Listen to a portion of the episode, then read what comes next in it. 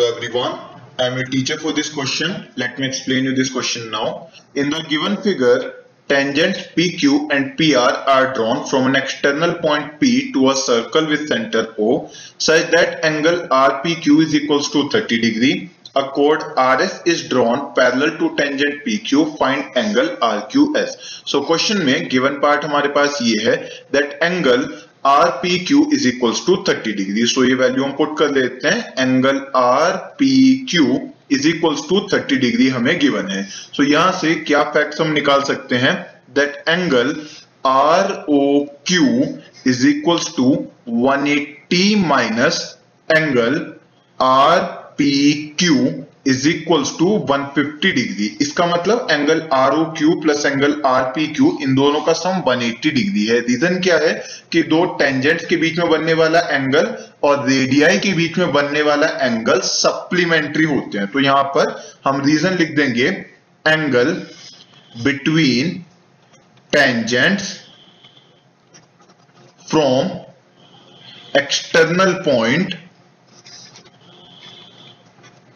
is supplementary supplementary मतलब sum 180 degree होना। Is supplementary to angle between radii तो इसका मतलब दो रेडियस के बीच में बनने वाला एंगल और दो टेंजेंट्स के बीच में बनने वाला एंगल ये दोनों सप्लीमेंट्री होते हैं मतलब इनका सम 180 डिग्री होता है। सो फ़र्स्ट थिंग ये that angle R O Q is equals to 150 degree आ गया। Then angle RSQ is equals to half angle ROQ ROQ ने यहाँ पर एंगल बनाया 150 डिग्री तो यहाँ पर एंगल बन रहा होगा 75 डिग्री बिकॉज़ एक आर्क सेंटर पे जितना एंगल सबटेंड करती है, उसका हाफ़ एंगल सर्कल के किसी भी और पार्ट पर बनता है। ये हो जाएगा angle subtended at any part of circle is half the angle subtended at centre तो सेंटर पर जितना एंगल एक आर्क बनाएगी, उसका हाफ़ एंगल सर्कल के किसी भी और पार्ट पे बन रखा होगा। So angle R S Q is equals to 75 degree आ जाएगा। ये एक वैल्यू हमारे पास आ चुकी।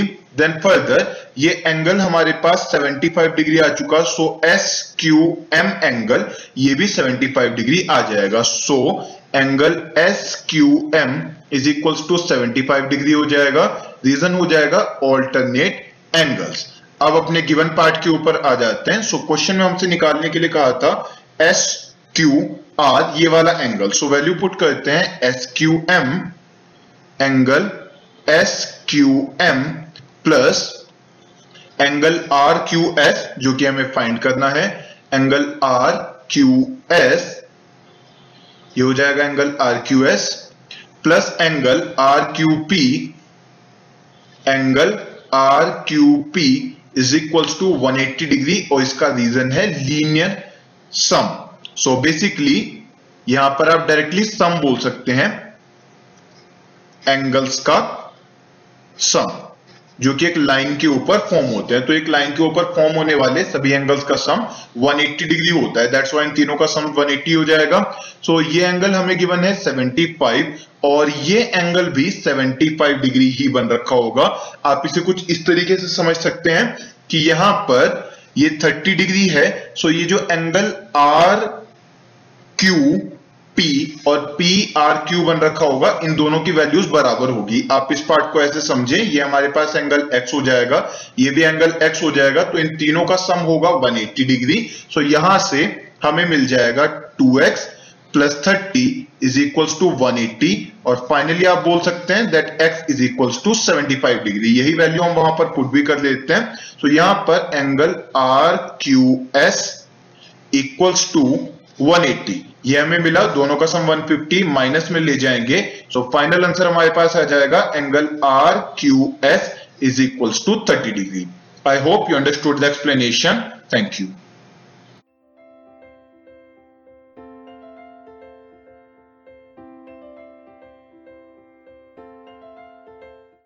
this podcast is brought you by Hubhopper and Shiksha Abhiyan अगर आपको ये पॉडकास्ट पसंद आया तो प्लीज़ लाइक शेयर और सब्सक्राइब करें और वीडियो क्लासेस के लिए शिक्षा अभियान के यूट्यूब चैनल पर जाएँ।